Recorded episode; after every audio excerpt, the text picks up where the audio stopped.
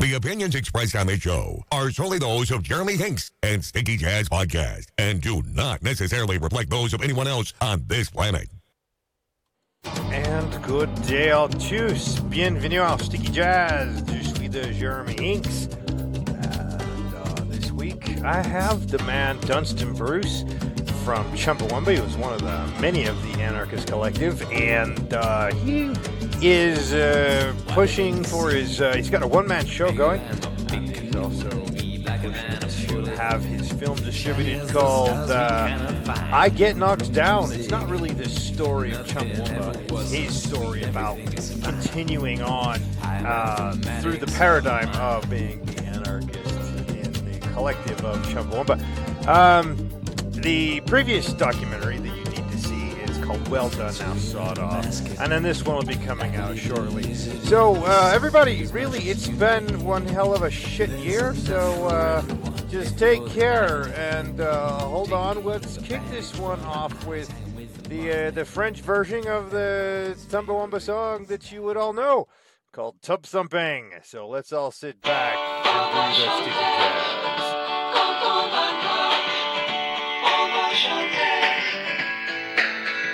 Mama!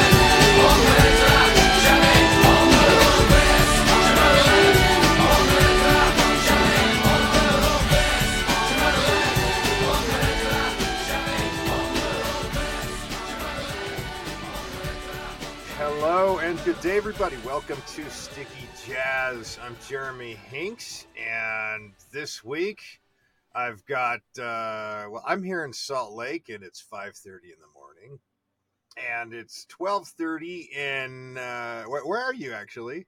in Brighton, in the UK. Oh, you are in Brighton. Okay. Well, I got in Brighton, England.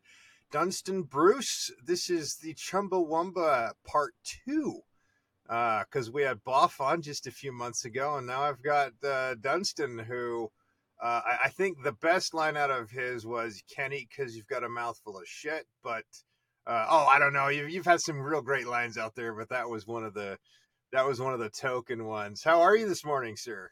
I'm fine, thanks. Yeah, yeah, all good. Yeah, it's uh, we're, we're about to get hit by a storm over here. Apparently.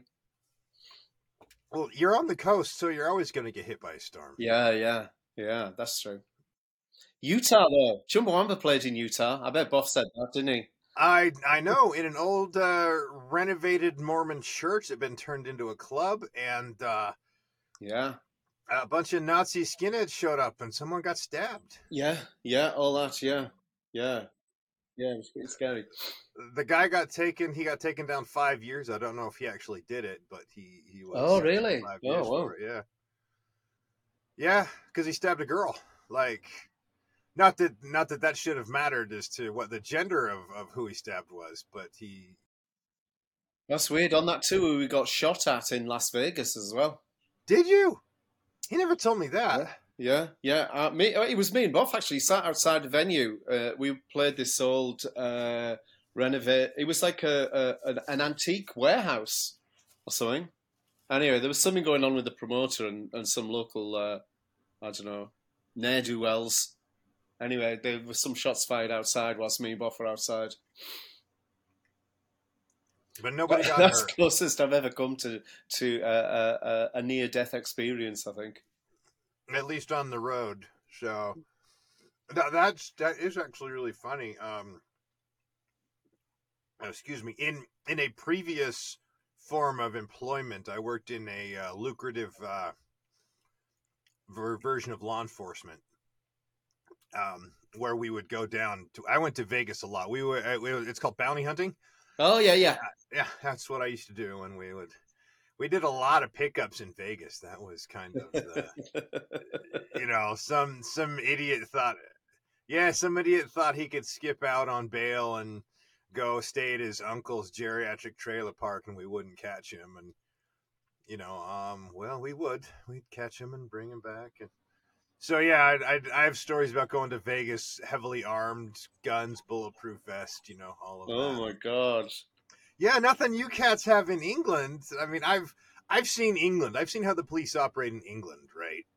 Um, I was at uh, Victoria once, and then some uh, a Bobby had seen someone, you know, lift, uh, you know, pickpocket, right? Yeah. And Bobby yells, "You stop!" And then the guy doesn't stop. The guy keeps running, and then he just pulls out his his little billy club and Yeah. just just throws it like it's a dart. Hits the guy in the back of the head. Down he go. Like everybody got out of the way. this guy's Whoa. running. Then the Bobby just hits him from probably thirty feet with this thing. It was wild. I was like, Wow. well, shit. You know, there I am, train station, London. But, um, yeah, that was uh, that was that was a weird experience. I guess how I don't know. It's just cops are you know how cops do things in different parts of the planet. I guess, but. Uh, how was that Vegas show otherwise? So you got shot at tonight. How was the rest of the evening? Uh, that was we we played in Vegas about two or three times. Uh, at t- different ends of the whole uh, fame spectrum. So we played in this weird warehouse warehouse that was uh, promoted by obviously by some sort of local gangster, and it was uh, it was just a it was just a weird atmosphere the whole evening. There was something else going on. This guy who was promoting the gig before we went out to the gig, he wrapped his hands up in bandages uh, and uh, as though he was getting ready, you know, that there was going to be trouble at the gig anyway. And then, but then the next time we played at Vegas, which was in about '97, was at some huge, huge venue where we had to pretend it was New Year's Eve, um, uh, in about the middle of December for some special, for some TV special. And they was were going to air on New Year's Eve, yeah, that, and that was at the height of TV, you know, tub thumping fame. right? Yeah, yeah. So I remember actually just on that note, I was dancing. So oh, I I did um, Hogue Right? Oh, Uh, in Paris, um, 97 into 98 at a at a Scottish pub called the Auld Alliance. Oh yeah. And well, I wouldn't say well, okay, we, we started at the Champs-Elysees. The year changed there at the Champs-Elysees, and it was just fireworks and people throwing champagne bottles and just complete mad, you know. And then we we hoofed it over to that pub, the Auld Alliance, because I was in my kilt with a whole bunch of other guys. We're all in our kilts, just having a good time, and and we were dancing to Tub Thumping there that night, Oh, and, and uh, at, at that, and so that actually is the night where the the most embarrassing, the second most embarrassing photo of me was taken ever in my life.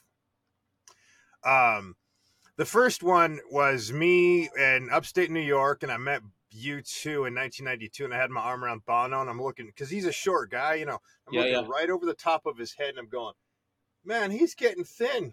And that was before he got his plugs, and then um, that one's out there on the internet. The other was we were there at Auld Alliance, me and like five other guys in our kilts, and my date was going. Well, someone said, "Is it true what they say about Scots?" And she's like, "No, you guys don't." We're like, uh, "Yeah, we do." She's like, "No, no, it's not real." Like, "Yeah, it is. It is real." And so she got a picture of all of us like this. And we all we all turned around and hefted up our kilts, and she got a picture of that too. And so that was my uh my New Year's Hogmanay 97 98 experience that Chumbawamba was deeply related to. So Good. I'm glad I could help with that. oh yeah.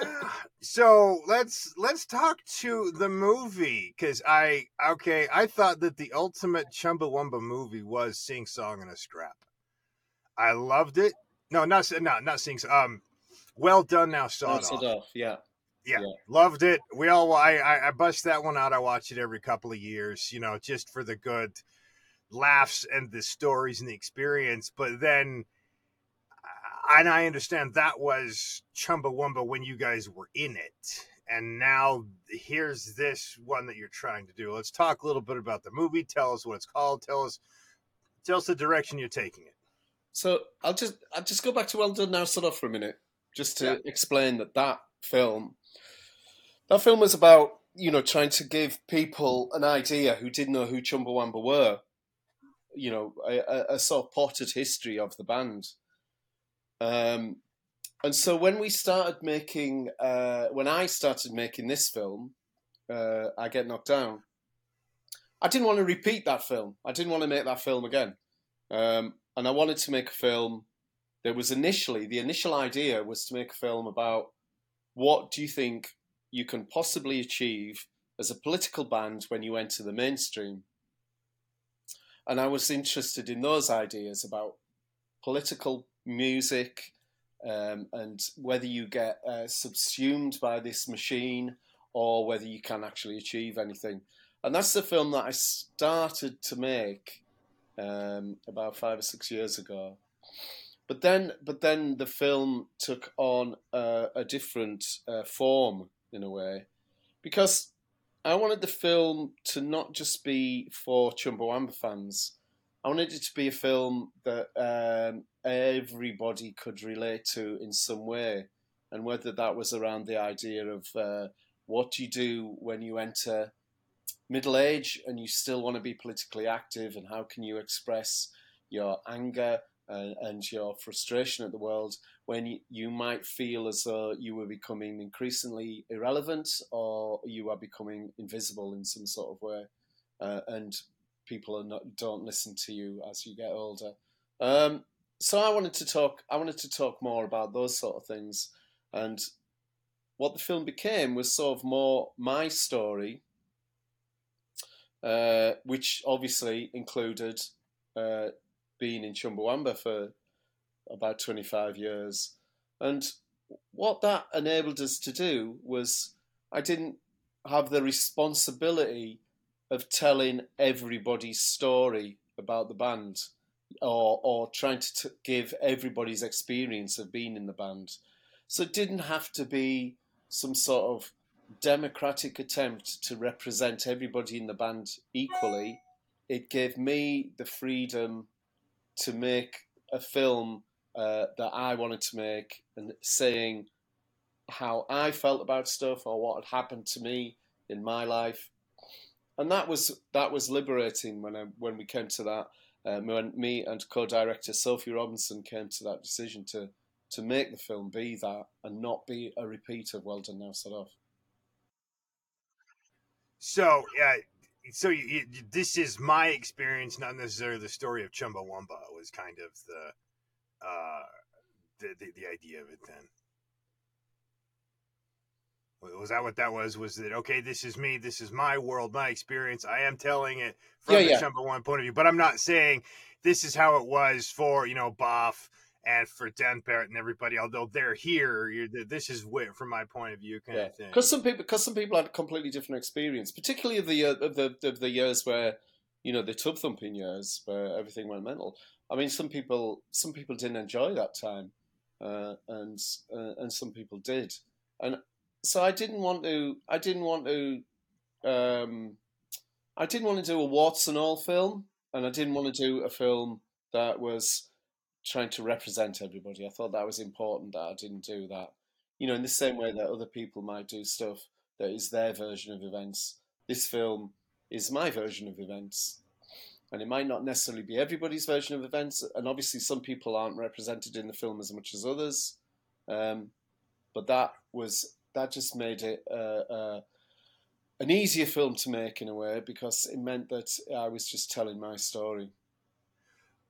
So, because there were those clips in the trailer of you showing your frustration, saying, you know, there I was, I was out to change the world. Now I'm this, you know, and and and, and I, I know you probably at that time you did feel like you were doing it, and now you're here going, what was the point? Did we uh, accomplish anything? Yeah, you know, and where where am I going to be able to take this now? Um, it's, uh, I mean, okay, it's the midlife crisis thing, you know. I mean, when Crosby, Stills, and Nash and everybody else are going, did we really accomplish what we set out to do? That's always one of those questions. And you were putting it out there in a very well, at least in the clips, I saw it in a very comedic way, you know. Um, obviously, still the humor that that you've kept with Chumbawamba is, is still intact through that, but yeah that that was that was uh, that was really important that it was that because um, because it's it's weird co-directing a film about yourself obviously because you can present your, because you can present yourself in such a way that um, there's a danger there's a huge danger that you present yourself in such a way that you just are going look at me i'm great. How look how great i am. Look what i did. Aren't i brilliant?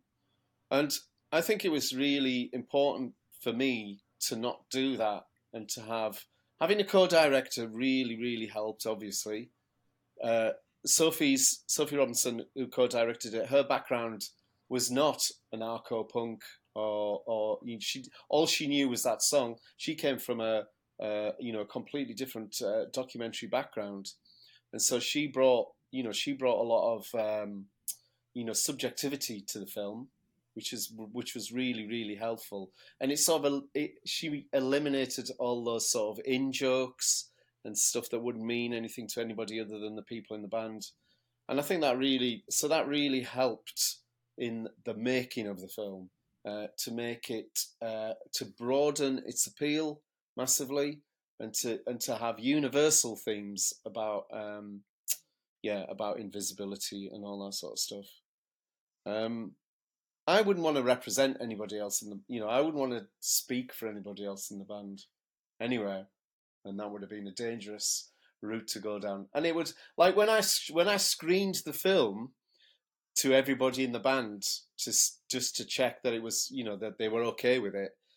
There was like, there was sort of like a palpable sense of relief, really, when they watched it, that it was me telling my story, and I wasn't like, you know, I wasn't trying to speak for them and so I think that was uh, that was that was like I mean that was the most that was the hardest thing was showing the rest of the band the film because uh, um, it was there you know they are my peers and I wanted you know I, I did want their approval you know for the film because I think when we first uh, started making the film it had a tagline of the untold story of Chumbawamba and me that untold story was uh, that a lot of people didn't know, didn't even know that the song was huge in the states. You know, in other part in Britain in particular and stuff like that. That was news to them, and I think what was also news to a lot of people is that we'd existed for 15 years before we had that hit. So it was it was it was the simple stuff like that that was the untold to me was the untold story.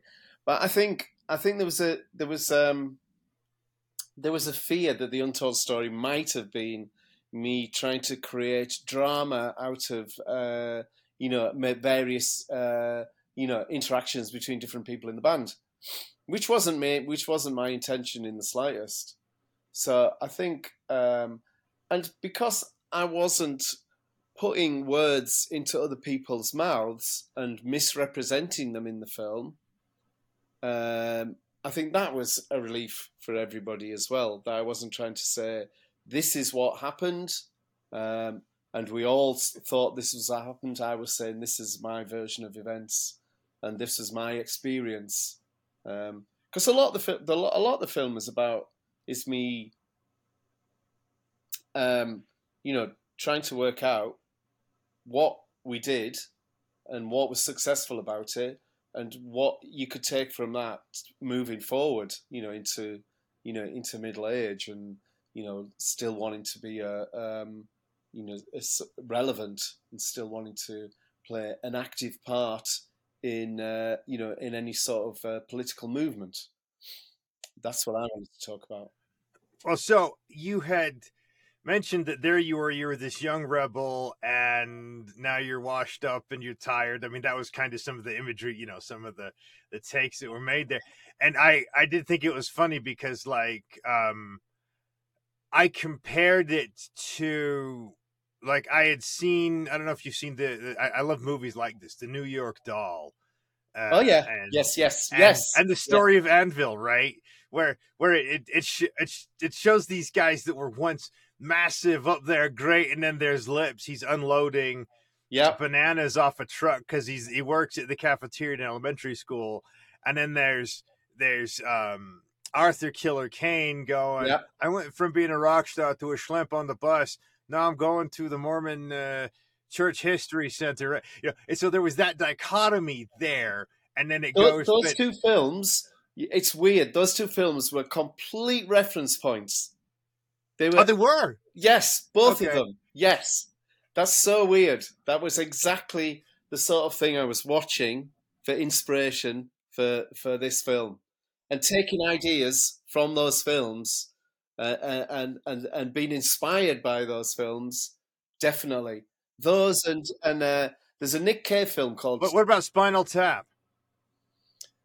Well that's always an influence isn't it That's always an influence. That's that's Uh, impossible for that not to be an influence. You're talking about In uh, Nick what Cave's happened- ten thousand days? Nick Cave's ten thousand days. Yeah, yeah. So Yeah, what no, was it- fifty. what- oh, wait, fifty thousand. Right? Yeah. Okay. Yeah. That. Yes. whatever it is.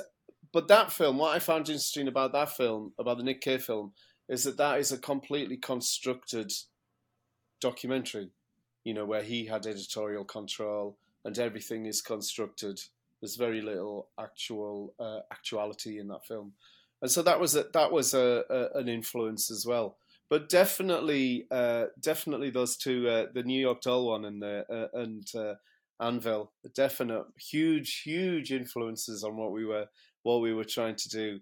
And and you know, like uh, and the Wilko Johnson films as well, the the Doctor Feelgood ones, where you just have a, where you have a central character who is telling the story of the uh, you know of the band, sort of, but from his perspective. Films like that, documentaries like that, there were the yeah, that show the that actually showed the other side of fame. You know that that you that you that what's lovable, what's so lovable about that Anvil film is that that is the the it's a love story between those two guys who are so passionate about what they do, and that's and I just loved that about that film. I absolutely loved that. Well, and they're missing trains, and then Yeah. they're saying we're gonna have posters, and it's like somebody just wrote Anvil down here tonight. You know, yeah. Yeah, yeah. Uh, You it's see now, my film. well, it was one of now. This the thing is because I I don't know if you know who Michael Alago is. Um, he's the guy. He th- there's a documentary film about him called "Who the fuck is that guy?" And Oh, there's a know there's a book called I Am Michael Alago, which is the book version of the documentary film Who the Fuck Is That Guy? And um it's you, you've got to get into that with show. it- It's funny because Alago's the guy who signed Metallica. Oh, right. Okay. and he is like the like if you want to know the guy who was under the scenes for all of it it's Michael Alago right and it's it's an amazing story right he's an amazing guy and all that i was like uh and i the, the funny point we, we got contentious over this so much that i don't like metallica and he thinks that they're the great, you know, because they were his band. He signed them, and I, I Yeah, just yeah. look, you know, I, I couldn't get into Metallica, but I love Testament and, and all that, right? You know, um, but what was funny was I said, "Do you think that Anvil would have been a lost cause?" And he said, "Absolutely not. Anvil was, and you know, he said that actually the movie was fantastic. It relaunched their career. It did a lot of great things for them. You know." Um, and I was watching Anvil from the standpoint of the story of so many bands where Anvil could have been huge. They could have been as big as Metallica. I Yeah, think they were better. I think that they were better, but that Metallica, well, Anvil had people making the wrong dis- the, the people making important decisions for them were a little too dumb to manage the business, you know, and that was the Yeah. story. That was the story of Anvil right there. Because when you talk about a great band with a lot of passion, that was it. They did they Anvil were it. They just didn't have the the the smarts behind a few very pivotal decisions and that blew up in their face, you know.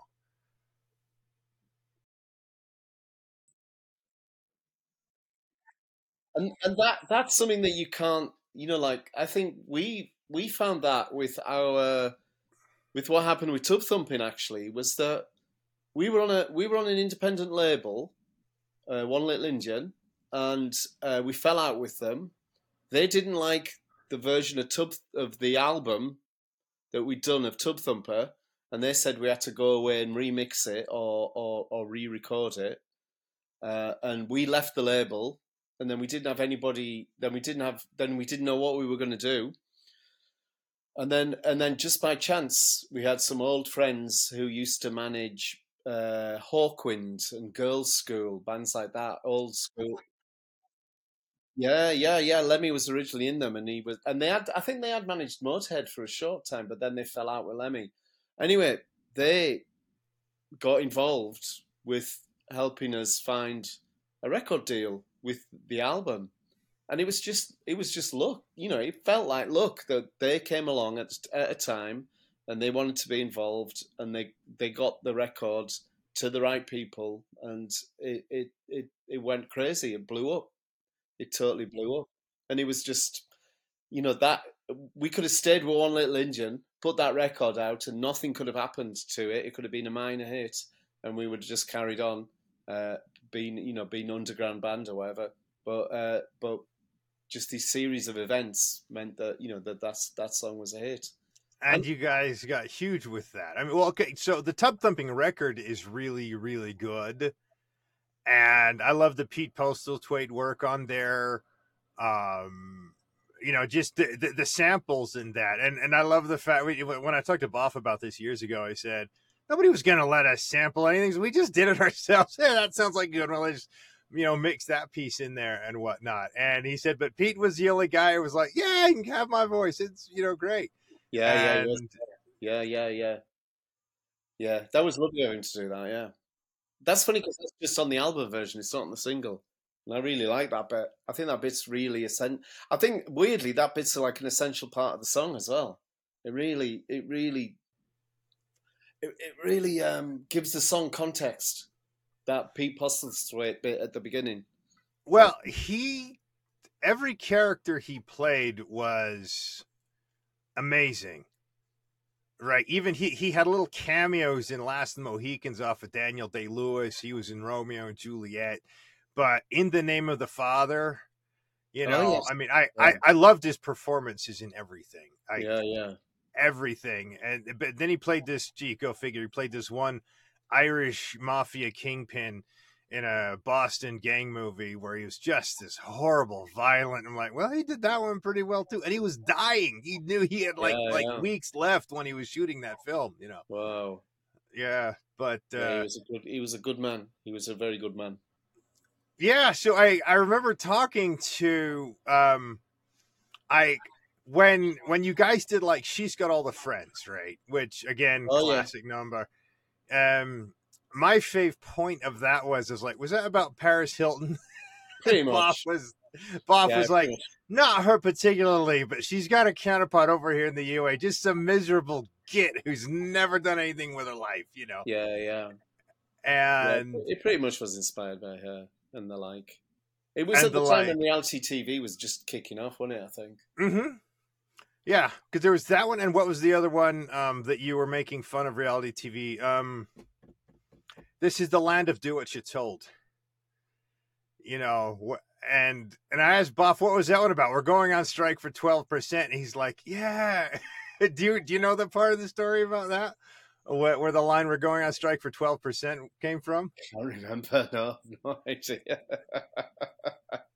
he said there was something about a reality show that was going on and everybody went on strike for 12% of the show's revenue and that they were you know he said it was basically that we're filming it's all for a reality show and so 12 but you know and that's where um let's see let me backtrack when i interviewed uh justin sullivan from new model Oh, yeah. army um god ages ago and I talked to me, look here, I'm, I'm an anarchist, and he brought up Billy Bragg and then Chumbawamba, and I said, oh yeah, actually, I, I interviewed Boff a long time a while back, and he goes, oh yeah, Boff, yeah, know him really well, and he talked about how um, he said what he loved about Chumbawamba was that yes, they're anarchists, yes, they're, it's it's just there, it's in your face, it's the social commentary that nobody else really has the wit to deliver you know, and that was how he described you guys. He says there you guys have a wit to lay it out better than Billy Bragg even. And I I was like, well, you know, I was a young anarchist kid and uh come across you guys and was like, yeah, but I was also Mormon too. So when I found out that Boff was Mormon, that was Oh wow. That's that was how I connected. We started emailing like way back, it was 20 plus years ago. And Ah, so so but yeah when justin was talking about that just the ability that you guys have to deliver in such a way that it, it is palatable for you know the higher level the pop stream radio and that for the most part to do um, That's a that's a really lovely thing of uh, Justin to say actually, and it's very, it's it it's very ins- it's very incisive in a way, and I I think he, he gets us. I think he he, he gets exactly. Uh, you know that that was uh, um, the the the part of what we were always trying to do was in some way try and subvert the mainstream. I suppose it was always like a. Uh, um, there's a, there's a bit in the film where I say, you know, like uh, the converted can can take care of themselves. We want to talk to the rest of the world, don't we? And and and I think that was always something that a, a philosophy that Chumbawamba always tried to uh, live by was that um, we wanted to reach, you know, we wanted to talk to people who, uh, you know, who maybe did just listen to, you know, Radio One in the UK or Radio Two in the UK and and it, and it wasn't that we were just trying to talk to our own tribe all the time. We weren't. We were trying to we were trying to look outward. We were always trying to look outward, and we're always trying to not get stuck in any sort of ghetto. And I think that was always really important. And I think I think it was also yeah. I mean, I think it's weird because a lot of people used to think Chumbawamba in the early days, in particular, were like sort of miserable, uh, you know, um, uh, depressing sort of band. But we always try to use humour you know, all through our, you know, our whole. I think you go through all our back catalogue. You know, you just find, you know, exactly. oh i have i've i've gone through it all I've got uh let's see, probably seven gigs of MP3s of Chumbawamba, just different albums, singles. Uh I've you know Because we were always Um, trying to have fun with it. You know, we were always trying to have fun with what we were doing. You know, and when you well one, one of the things that, that that attracted me to you guys was now I again uh, I don't know what you know about Mormonism, but we back when I was, and you know, I was very steeped in Mormonism and considered myself an anarchist, but we believed in this thing called the law of consecration, which was where everybody has all things in common, right? And so when everybody can pool everything together and then they're pushing for the common good and then it's distributed to help that everybody's needs are met, right? And when I was reading about really early, you know, like I, I got a tape of you guys in the like early 90s and like 91 or, you know, I'm listening to it and this, yeah, these guys and they're anarchists and they're doing this. And I was like, that sounds like law of consecration when you guys are all squatting and you were on the dull and you were all just like, hey, everybody's stuff comes together because more can work with everybody when, when we put all this in there and I thought that was really neat. And that was kind of a lot more what drove me to it. But I didn't see you guys being miserable. I was like, these guys are like living this ideal and it's working for them. And so that was how I viewed it. Um, but uh, just on the note, yeah, um, Boff said that, uh, okay, Justin Sullivan loves you guys. Boff said, oh, yeah, we'd be there in the studio and all that.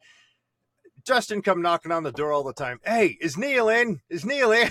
Because Neil could always do something on Justin's computer. So he said that Yeah, was yeah. always funny. Neil was yeah, Neil was like a bit of a tech genius with stuff. Yeah, so Justin was always coming in.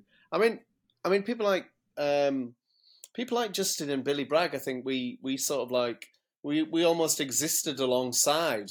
You know, we were all doing our own thing. Um, we were all we were all sort of. I always felt we were always heading in the same direction. You know, in what we were doing, and we we supported New Model Army, a few times in uh, Germany, in particular, where they were massive and it always it, it, it was always good to do those sort of things because um because we were both very i mean as bands we were both very uh, certain about who we were and what we were trying to do but i thought it was always great that it, those moments where a, a gig is not just about the music. A gig becomes something it's about a community coming together and people finding each other and and the strength and uh, you get from being at a gig like that. And you know and the and the um um the way it sort of uh, uh, revitalizes you or you know like gives you like uh, the energy to then go away and think that was you know that has really that's really fired me up again. And i love that sort of thing that that those sort of gigs created a huge community of people coming together um, who had this common interest and this common goal. Because it wasn't just about the music it was about creating a space where you know you would feel as though you're with like-minded people and i think that's really good i think that's a really important part of you know going to a gig Well, so, uh, well, I'm I'm the anarchist still, and uh, Justin said he didn't quite know if he considered himself one. He said he, he embraces a lot of the ideals, you know, but he also likes the idea that New Model Army are the constant identity crisis, right? They aren't a punk band, they aren't a folk band, they aren't a rock band. They're they're New Model Army that does what they are that you, week. you know what i it, just you know. I, I just saw the other day that they were headlining a goth festival yeah, oh yeah, yeah. yeah so see, they're, it- they're, they're all things to all people it's brilliant That, that- and that, that was what he told me. So when I interviewed Jesse, he said, um, "Look, man, last summer, all right, we we played a goth festival, uh, a, go- sorry, a goth punk festival, um, a folk festival, a metal festival, and a Christian and a Christian rock festival. And we played the same set every night, you know." Because we can do that. We're, we're new model army. We can do that. And I'm like, yeah, that's totally true, you know. Um, and what I I just I love about it is that uh, he honestly doesn't care. You know, Justin just does not care. And, and I, I brought up, I said, so what was your song Marrakesh about? Because to me, I interpreted it as being the flip side to that movie Casablanca. And he said, that's actually my favorite movie of all time, but uh, I could see that you think that. But no, it was just an old fashioned love song. But wow, that's a neat way to, to view that song is that, you know, from Casablanca, you know. But that was that was the vibe that I got from listening to it. You know, that's my favorite New Model Army song. Um, and but uh, so do you still i know that you could go and probably I, I remember when you guys like were, we were told we'll never play german television and you did and Yeah. it was yeah, oh, i mean god you guys you guys did so much that were that was just unlikely and unexpected of you um do you guys all still hold to the same ideals as you did, or has too much has enough changed or whatever? Like, just for me, I was the anarchist on the conservative side for quite some time, but now I would say I'm the anarchist with do whatever the fuck it takes to keep Trump and those fucking orangutans out of power. That's all my political views are these days. Um, but uh, wh- what are you guys on? I mean, what's what's the are, how does that still fit? What's the paradigm you guys are still Well, sitting? I mean, I can't you? speak for anyone else. I can only speak for myself because you know Right. we're not band anymore. You know, like we're we're still really good friends, and people have gone off to do you know different different things. Um, from my perspective, um, I I I think, and this is part of I suppose what the film is also about is that um, I've found what I found incredibly inspiring of late is that there is a younger generation of people, a very young generation of people, who have took up that you know have took up all those causes and have took up you know the the um, the, the that sort of rebellion and that and that sort of uh, desire to try and change the world that I think that we had back in the seventies and eighties, and and and I just find that incredibly inspiring to see young people like um, uh, you know like Emma Gonzalez or or, or, or Tamika Mallory or, or Greta Thunberg, you know all I was gonna say you leave your Swedish princess. I mean, Greta Thunberg's amazing, man. yeah, yeah, and- and there's all these like young, young activists who were like so, so on it and so and so and speaking so powerfully and and acting on stuff. I find that incredibly, incredibly inspiring, and I think if if if in some you know I want to be part of that, and it's and and I think that's a brilliant thing that now at my age I'm looking to that younger generation as like as an as an inspiration because you know there used to be a thing years ago where you say oh you know young people aren't political anymore what's happened to you know when we in the 70s you know we were all punk and it was all this stuff going on and the 80s and anarcho punk was happening and um and it just felt as though it just feels as though now there are those people who are out there who are who are you know who are like incredibly active incredibly turned on to what's going on in the world. I just find those people, and whether they call themselves anarchists or not, I'm sure they probably don't. I think it's largely irrelevant. I just think I just love their passion and their activism and and and the fact that and and in music as well. You know, like there's like there's there's so many artists um, who who are like uh, who who who speak to to that sort of you know like who who either implicitly or explicitly include you know a political message in their music. And I, I, I was just like i'm so really excited by by that nowadays because I, I got lost for a while and I didn't know where you know where you could find that um, and, and whether that existed still. And and I just think it's brilliant that there's a lot of um, there's a lot of people who are uh, who you know who are who are still concerned about the state of the world um, and I love that thing about um, even people like uh, even people like Patti Smith, who's in her seventies now, who says stuff. Who, who who I read this interview with her recently, where uh, the the the person writing the article had said that it's almost as though Patti Smith is like she regards herself as an artist first and not an activist, but she's politically adjacent in some way. You know, like she's still she's you know you go and see her and uh, uh, you know she talks of pol- you know of poli- political action and you know stuff that I sort of totally identify with, and I and I love that that there's an old that there is also an older generation who are still some, saying something, and um and I still get you know I still get up on stage, and I still say stuff, and I I I can't imagine a time when I will not do that, because I still feel angry about the state of the world and I still, and I think I've found a way of expressing my anger and my feelings about the world um, as I get older, and and so that is sort of what the what making the film has really helped me do, and that was also what doing Interrobang helps me do, which is a band that I had after Chumbawamba, and then now I'm doing like this one man show, uh, you know, like a a, stage a, a theatre thing that's also doing that as well. And I've just found ways of like expressing how I feel about the world, and that is, to me, that is, um, uh, from an anarchist standpoint. But I'm not saying I am an anarchist. I'm just saying this is what I think. And this is how I think. You know, uh, I, this is how I I, I want to move forward, and I want to try and still be involved in trying to make the world a better place. I suppose. Okay.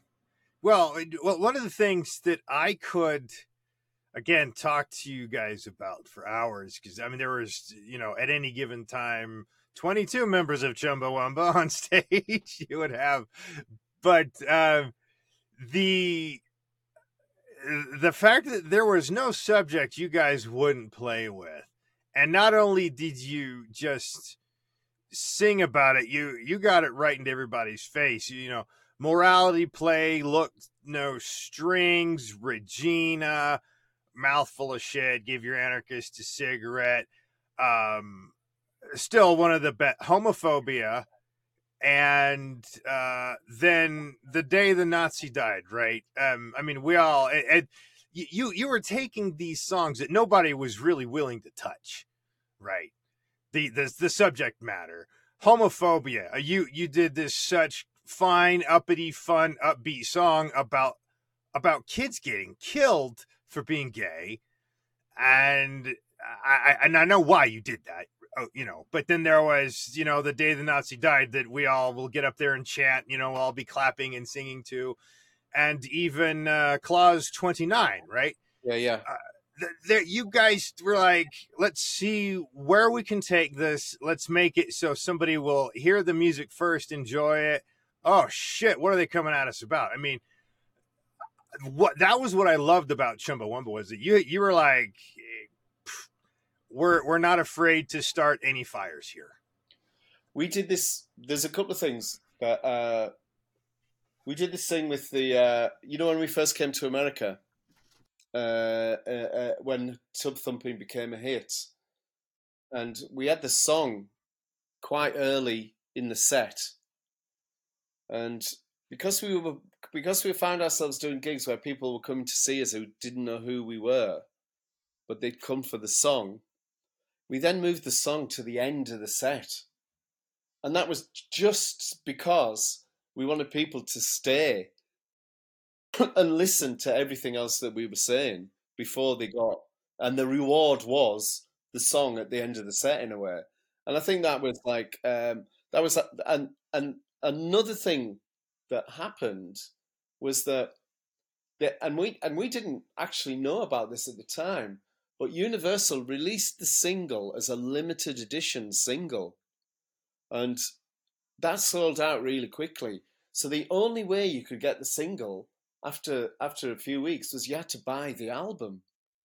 So what it meant was that everybody had to go and buy the album, which had all this other stuff on about then when we were talking about a lot of other think a lot of other you know a lot of other political stuff and and that and that felt like um well, weirdly, that was like a, it was like a marketing ploy, obviously that Universal did, but it, it worked for us propaganda wise in a way, you know, because it meant that it meant that people were buying the album and seeing that we weren't just that one song, and that, that there was this whole other, um, you know, there's this whole this did all other facets to the band, and we weren't just this one. We weren't like you know, because obviously a lot of people just thought that song was a you know was like a jock anthem or whatever. Um, and and and and so it was important for us that uh, people realised that there was a lot more to it than just than just that. But and and so like going back to what you were talking about before about the other songs where um, like the homophobia thing. So homophobia originally was just a was a, an a cappella song, um, and we actually changed the lyrics uh, and, and vamped it up basically to try and make it a more uh, accessible as a pop song because we thought that was a way of uh, uh, of getting that message onto the radio, onto television, and into people's you know and get get a wider audience for that idea that we were talking about. Um, you know, s- uh, a subject that's um, I mean, homophobia is not a sexy subject, obviously, you know, but we tried to what we tried to do was make it so that um, exactly what you were saying that you know, like you're listening to a song and then you and then you realize what the song is, you know, is actually saying, and and uh, it was just a always part of our idea of trying to subvert stuff, you know, and, and, and get messages across in in a way that we thought was uh, was palatable to people, and that's why we always try to use humor as well because we always thought humor. We always thought it was much better to try and um, convince people with humor than sort of beating them over the stick with an idea. Um, and so we were always trying to find different ways of presenting those ideas. Well, like like the line she was uh, caught writing away, uh, writing goodbye notes wrapped up in bricks. that was one of those lines of this girl. Oh man, like I, I could listen to it and just go, "That is so twisted," you know. Just, I mean, everything in there, and it, it, but it was all just a social commentary. Was looking back. I mean, a lot of it reminded me of like, um, like uh, Bob Geldof went, you know, some of the the Boomtown Rat songs of uh, Diamond Smiles and I Don't Like Mondays, where you have these really grim subjects presented in a way, and you're like, oh, and you listen to it. Wait a minute, that girl killed herself at the end of the song, you know, and you know, you were just kind of like you were throwing that out to us and then and then you did look no strings which was just brilliant you know the whole that was the army tabernacle choir. Somebody saw a face of jesus on a piece of toast. I mean there i mean how much how much of it was um like just looking for i mean david burns said when he wrote true stories he said um, i'm not that creative i just had to read the newspapers to write that record um, how much was involved in just the just the the off the cuff funny shit you guys would come up with Well, so what, in the early days of Chumbawamba, we used to think that all our songs were really negative. You know that we were just complaining about everything, um, and that it was it just felt as though it, not that we thought, and we never thought it was our responsibility to find the solution, but we were we were pointing things out. But then we made an album, uh, Slap, where we made a conscious decision. We sat down and and said, "Look, let's make this album be about. Let's make it be positive stories. Let's make it be an album where it's where the underdog wins." And so we, so that is exactly what we did. We went and researched stories from from the time and from the past where we found examples of where the underdog won, and whether that was in uh, you know uh, inc- some incidents around Tiananmen Square or something that happened in uh, in uh, uh, in the in the war in Northern Ireland, or, or or whether it was a policeman being bitten by a dog. You know, it was like or um, or stuff that had happened in Hungary in 1956. It was all these historical examples of stuff where we felt as though the underdog uh, had, uh, and that, that that they were like positive positive examples. You know that look, we don't always lose. There are times when we do actually achieve something, and you know some good comes out of something of out of struggle. Um, and so that so that album was like a really big turning point for us, where we thought, look, this is a really this is a really fun way to like try and make political points. Is also by having fun with what we were writing about as well. And then at that point, our stage, you know, what we did on stage changed as well. We started really having fun with, you know, Alice coming on dressed up as a nun. uh, yeah i was gonna say alice coming up as a nun I mean, that was just, I mean, that was, I mean, I can't remember which one of us thought of it, but that was a, such a brilliant turning point for us as a band. You know, just having her, and she embraced it completely, and you know, and performed as the nun for years, and I, I used to, I, it was the response she got was just incredible. You know, it was Oh, oh yeah, I you see, I can watch those videos and just go, it's crazy how much fun these guys are having, you know. Um, and well, uh, Boff said, well, you guys are big chum, uh, big uh, Zappa fans, or at least he was a Yeah. big Zappa fan. Oh, okay, I, I could see a lot of Zappa having played into that, but yeah, her up there in the in the uh in the nun costume was that was knockout funny Yeah, yeah, and that was that was the real. And we used to have these. There was a time when uh, going back to uh, we used to have these, there was a, a an order of uh, gay nuns called uh, the Sisters of Perpetual Indulgence. They used to all come on stage with us, you know, for for uh, this big finale, and it used to be. It was just like there was such a sense of community on stage, and it was it just felt so subversive. It was it just used to be, and it so celebratory as well we that's what was I think that was was one thing that I used to really love about Chumbawamba shows is they felt like celebrations uh, as well as being you know like you're at a gig but it felt like a complete celebration and I loved that I loved that aspect of uh, of our live performance. Well the, uh so here uh, i'm gonna throw this one at you. Okay so there was uh when i was in boston uh the boston hardcore punk scene has no shame and nor should they. They should not they shouldn't have any shame you know? Um there was a uh, a, a Zappa tribute show come through town, but some friends of mine from MIT got up to do a show, and they called themselves. So, the drummer was from Vietnam.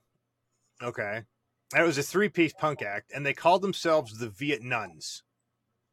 All right, and I think because I know that one of them was actually a big Jumbo Chumbawamba fan. I'm pretty sure he had just seen the videos and thought that's our shtick right there was to to be playing that um that uh you know d- doing that in the nun's outfit but there was one weird goth punk fetish club that we all used to go to for the music and the Viet nuns were up there with a couple other and I think they were called the barbiturates or something. I don't remember what they I think that's what the, these girls were called. And you're going, now where the hell is this going right? But they did your they did a cover of Mary Mary. did And they they did it really well, yeah. wow And I so it had the. Viet nuns and th- these other chicks that were these fetish girls in the leather nuns bit, and oh, it was that was quite the night, and I do remember that one really well. And I wish that I had gone and bootleg filmed that show because that was, yeah I mean, it was rude and tasteless. Um, you know, they they were up there. I mean, it was it was a great number, and uh, Yeah, I yeah. think that for for someone to get up there and then to do a like to do a Chumbawamba cover like that, all decked out in nuns. I mean, it was priceless. It was so That very bad. fantastic I would love to see that Yeah. So I mean, because all right, tub thumping was your biggest hit, but um I to say what's my favorite song by you guys, well, I don't know. There's so many of the albums. It was just such a great catalog. Everything in there was such a great catalog. And the lines were, I mean, even even my kids, and this is what's crazy, you know, my daughters will be driving in the car and then you'll hear, if you want to hear the private, I know where he is, you know. And my daughters, I have to explain, yes, there were, they did folk, they did all this other, you know, my daughters are just barely getting into the music that I listen to, you know. I mean, they're listening to the Beatles and Queen and Elton John and, and all that, which is great and I'm trying to, you know, I'm getting them at modern English and, and, and other stuff. But um, even when uh, when they were little and didn't know music, I was still playing them.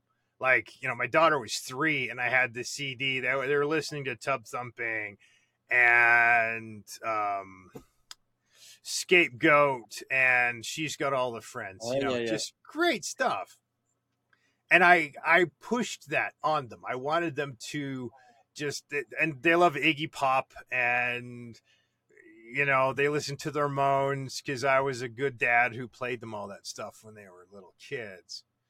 And it was important to me to get them to to grow up on that stuff, you know, because they did have their One Direction phase, like everybody's kids Yeah, will yeah. have.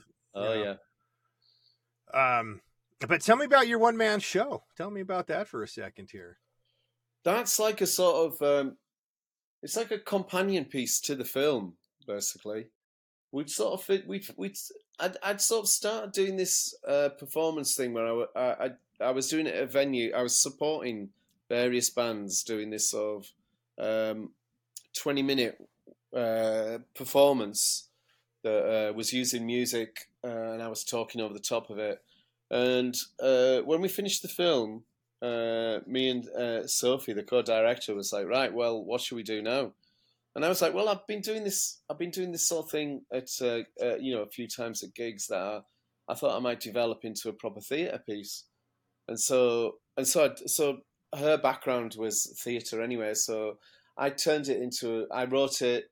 Uh, I expanded it into a, a, a fifty-minute piece, and it crosses over with the film. It has bits uh, similar ideas uh, than than what the film uh, is saying, and we use we use a projection behind me that um, that uses footage, uh, various archive footage, and there's interactions between me and that, and but it's a similar sort of message about you know it's called "Am I Invisible Yet?"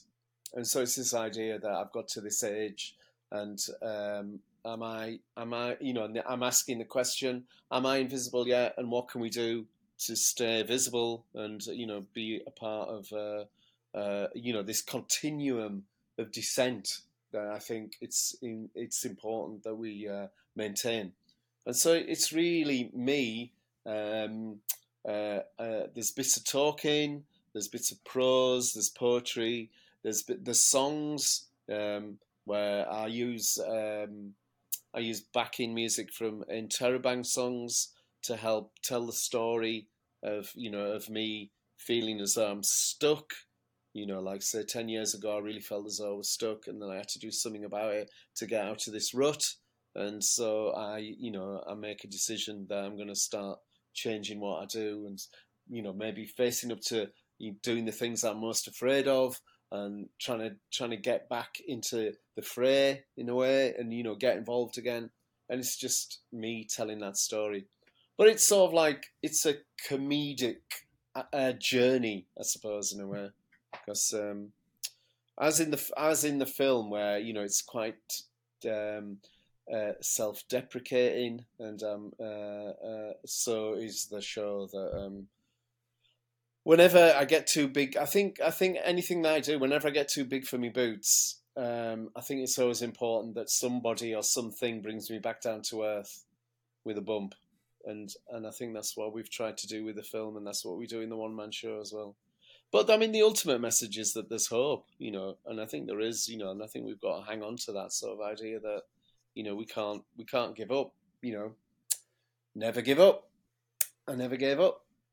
Well, you got knocked down and then you got up again. You're never going to keep me down. Yeah, that is sort of the message of both the film and the one man show in a way that it's really difficult to avoid using that uh, phrase in uh, in both those things because uh, that's pretty much I, I, I had the same thing. I was interviewing Chuck Panozzo from Styx uh, a little while ago, and uh, he he I I because he's I, I write for an LGBTQ magazine, and you you remember Styx, right? You know the the S T Y X. yeah yeah. yeah, yeah, yeah. Of course. As, so he's gay, and uh, you know my my my question is to every queer artist at the end: What would you say to the young gay person? And he says, you know, uh, there's people out there that love you. Be strong, otherwise you're fooling yourself. So don't believe it. And I was like, ouch! Oh, oh, you waited that long to hold that line. You know the the the the, the line from the biggest Styx single ever. He said, hey, I had to. You know, like hold on to make that line. You know, so but it it Chumbawamba, so you're there in Brighton. Uh, you're right around the corner from Charlie, Heather, and Jon Sevink and those guys. Anyway, I mean, not right now. I think they're all on the road, aren't they? The Levellers. Yeah, they do. Yeah. Do you know what? Do you know I've made a documentary about the levellers? Okay, now I I love the Levellers. Okay. I absolutely I uh I actually wrote an article about them and then I interviewed Boff a few months later for the Mormon Worker back when the that was a Mormon anarchist newspaper that I used to write for.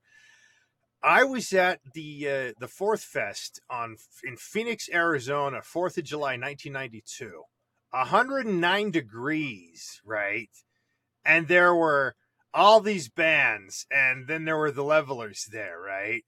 And I just was like, I see Jon Sevink, who's six foot eight, you know, and he was really just this skinny guy, and he had his hat on, and and and he's there, and I just like he's got to be part of the show, and I just walked up and just started talking to him about which band he's in. I'm in the Levellers, and I'd never heard of them, and then there was, and then I met Charlie Heather as well, Yeah. you know, and and they were all just really nice guys to talk to, right?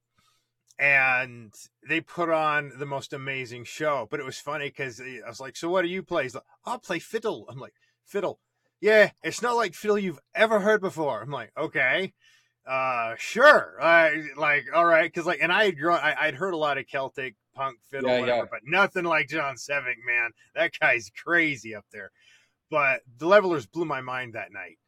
And so in 97, they were playing in Paris.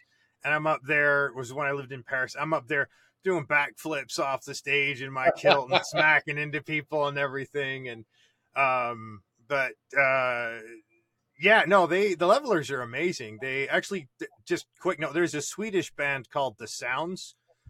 I don't know if you know them Oh no, not a Swedish one. No, no. they're called the sounds and Maja was talking about how oh she's gonna love this she was in a pub in prague in 97 and the levellers were there. And they were getting drunk with the levellers and the guys in the levellers there were some some girls bothering them and the guy in the band yelled remove yourselves here from us you fucking cunts. And ran the girls out and she said those guys are so cool. I want to be in a band. So she actually started a band after having met the levellers.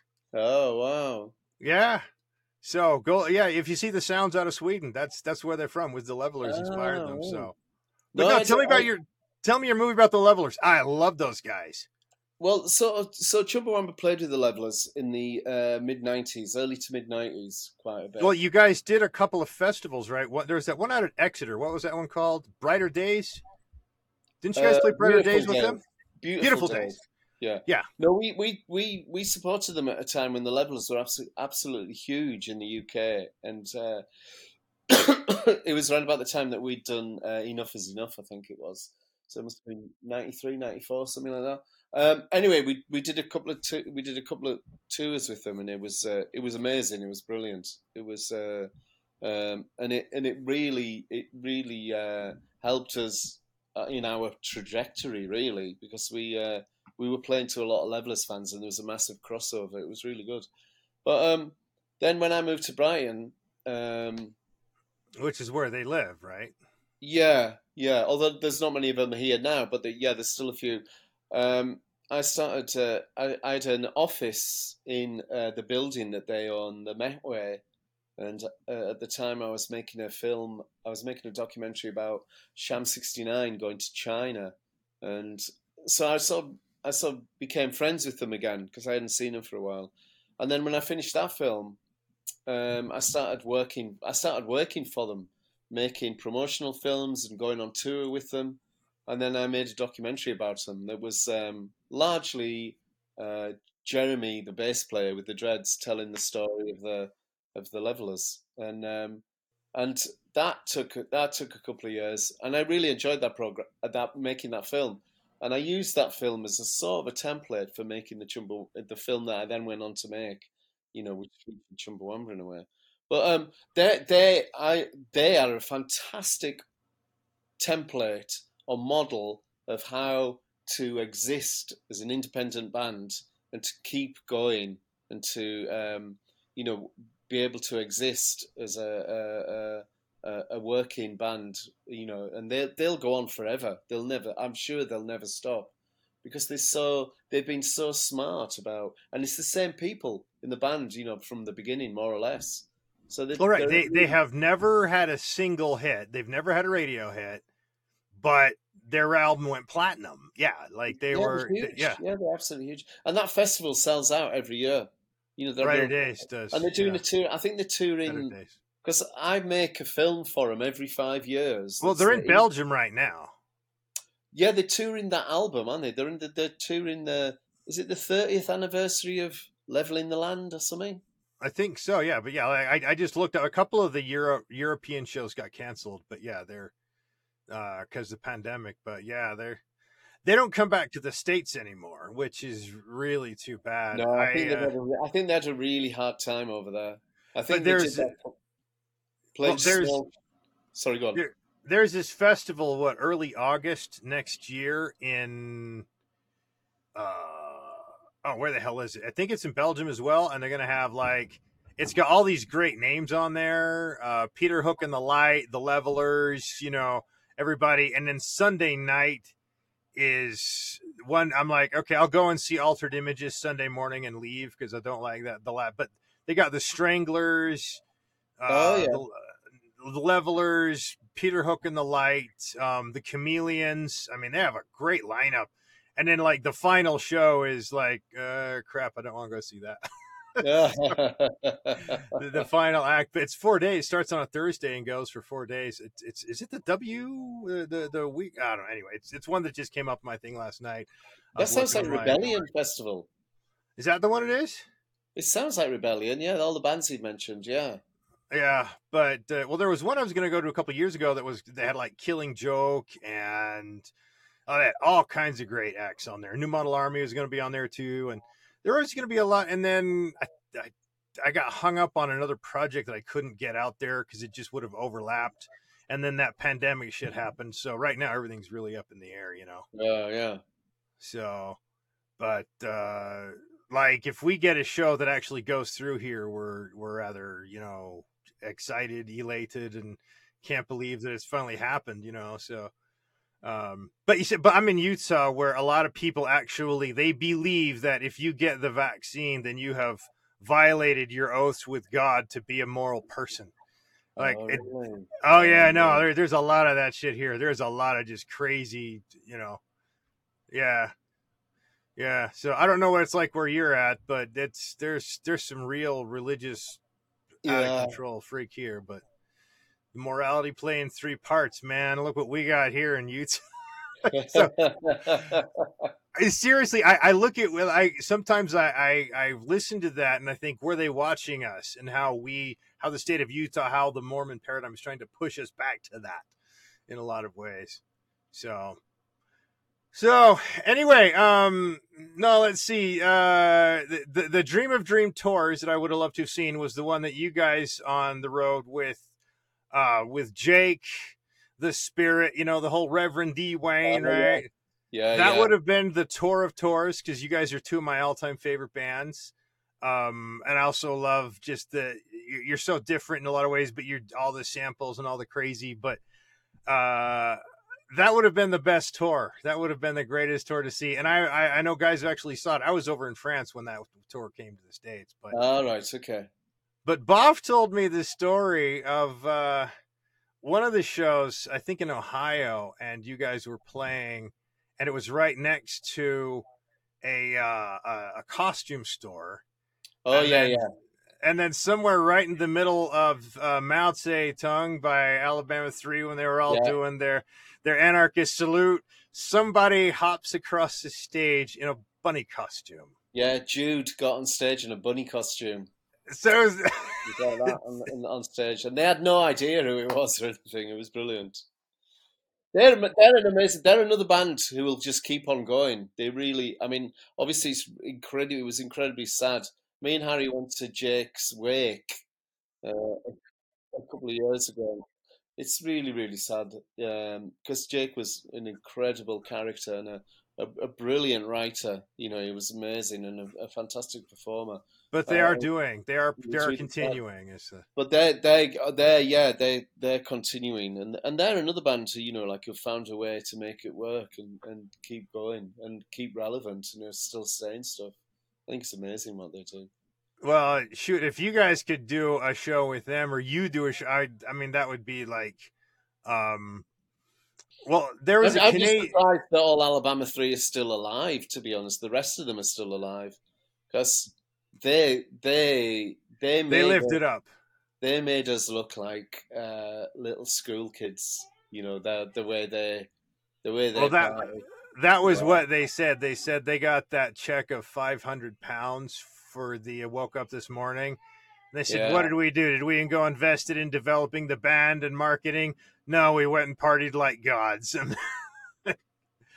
but uh, so I, oh man, I I I I wish the best for all of you guys though. It, like it's not a nostalgia thing for me because believe it or not, like you were talking about a moment ago, it is still current. You've managed to attack these ideas, put them out there, and they are still current, and the people are still going with them. You know, it's not just, gee, give up on complaining about the environment to everybody. You know, now it's really ramping up or the racism and stuff like that. Of course, I'll always play out the day the Nazi died for kicks because, especially, I don't know if you heard about what happened yesterday. Um, uh, a bunch of uniformed white supremacists marched up on the Lincoln Memorial saying, We're taking our country back in the United States. I yeah, true story. about.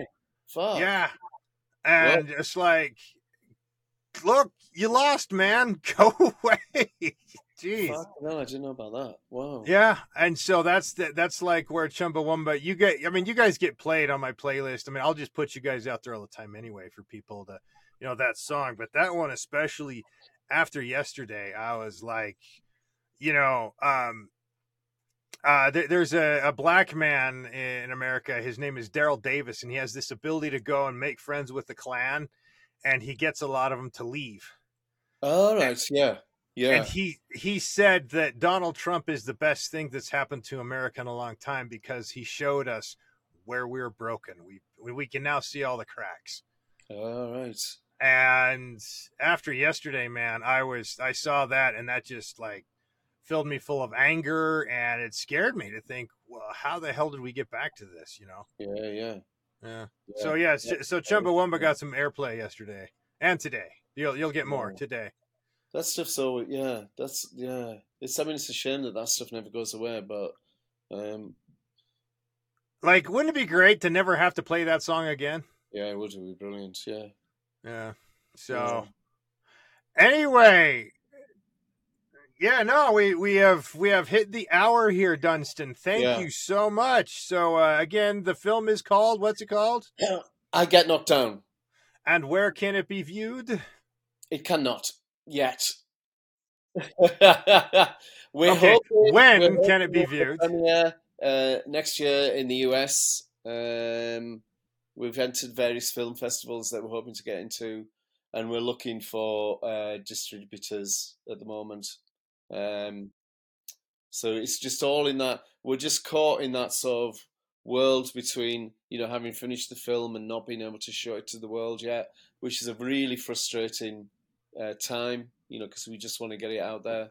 Well, can I if if if I have any pull with a, a local film festival here or there, I'll throw it in there for you if you want. I That would be brilliant. Yeah, anything like that. okay. Uh, hey, I'll help you where I can. Anyway, thank you, Dunstan Bruce from Chumbawamba. It's really lovely to talk to you, man. And good luck. Yeah, luck. you too. So, everybody else, take care, be good to each other, and let music do awesome in your lives.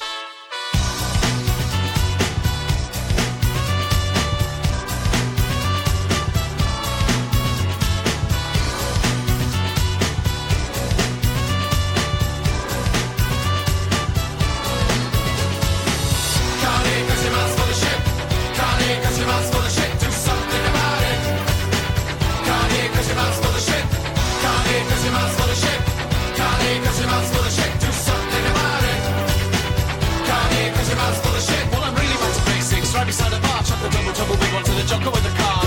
What's the crack? What's the jam? From the